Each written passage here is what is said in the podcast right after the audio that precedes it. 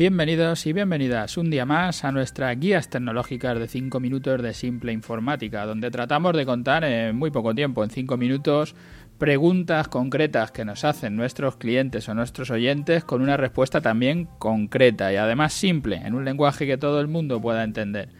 Si queréis dejarnos cualquier pregunta para que os la contestemos a través de una de estas guías tecnológicas de 5 minutos, para tener vuestra propia guía tecnológica de 5 minutos, pues ya sabéis, entrar en nuestra página web, en simpleinformática.es, y allí está nuestro formulario de contacto. Hoy nos encontramos en el programa 238, actualizar el antivirus otra vez. Muchas veces nos escriben nuestros clientes y hoy nos ha escrito uno de nuestros clientes para decirnos que le sale un mensaje de actualizar el antivirus.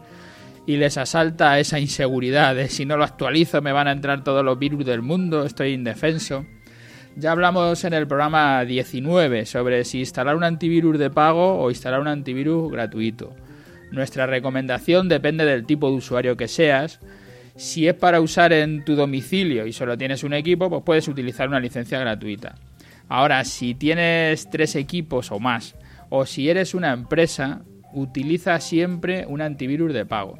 La inversión del antivirus, el que nosotros recomendamos, el Note 32, para tres equipos es de poco más de 30 euros al año que vas a acabar pagando por cada ordenador por 10 euros al año, por, por, cada equipo. Si no puedes gastarte eso para tu negocio, pues vas a tenerlo difícil.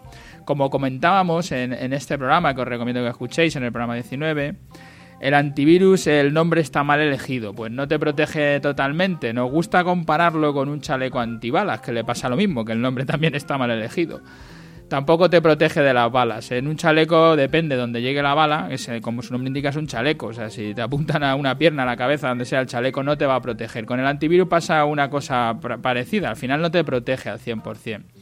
Pero si es de pago, tienes un fabricante de software detrás que te apoyará en caso de tener alguna incidencia.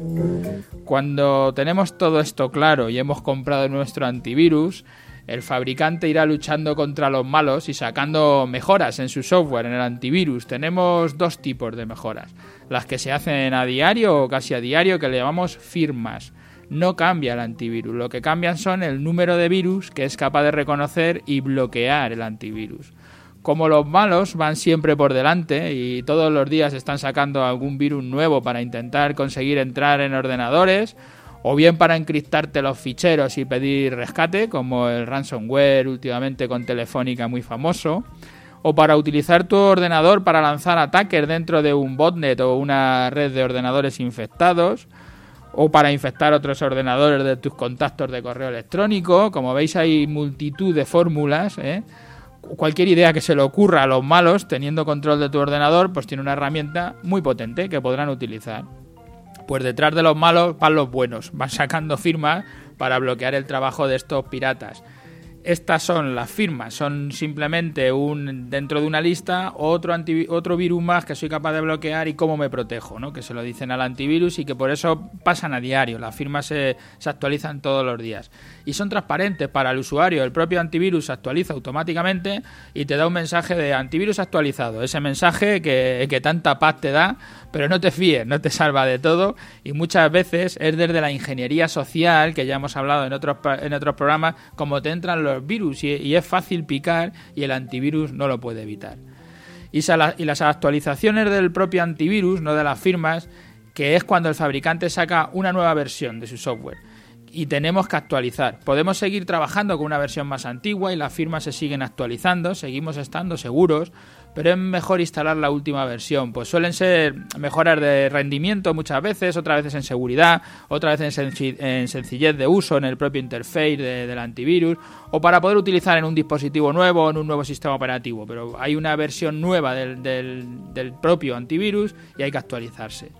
Y a los que usamos el antivirus de pago, cuando cumple un año, además de estas dos actualizaciones, pues nos va a dar un aviso ¿no? de renovación de licencia no actualiza la aplicación ni actualiza la firma, lo que nos está pidiendo es pagar otro año. Pues los 10 euros que pagamos hace un año ya se terminan y tenemos que renovar. Pero el antivirus sigue funcionando y las firmas se siguen actualizando durante un tiempo, aunque no pagues.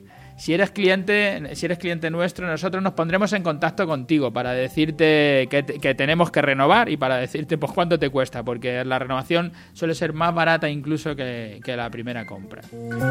Y hasta aquí el podcast de hoy. Gracias a todos los que nos escucháis a diario por estar ahí y gracias a los que estáis pasando por las plataformas, tanto por iTunes como por Ivo, por dejarnos allí vuestras valoraciones o vuestros me gusta. Que como decimos siempre, esto nos viene bien, pues nos hace crecer, nos ve más gente y más escucha el podcast y a más gente le llegan estas ideas que a, que a muchos les vendrán bien. Y si queréis dejarnos cualquier pregunta en nuestra página web, en simpleinformática.es, ahí está nuestro formulario de contacto. Hasta mañana.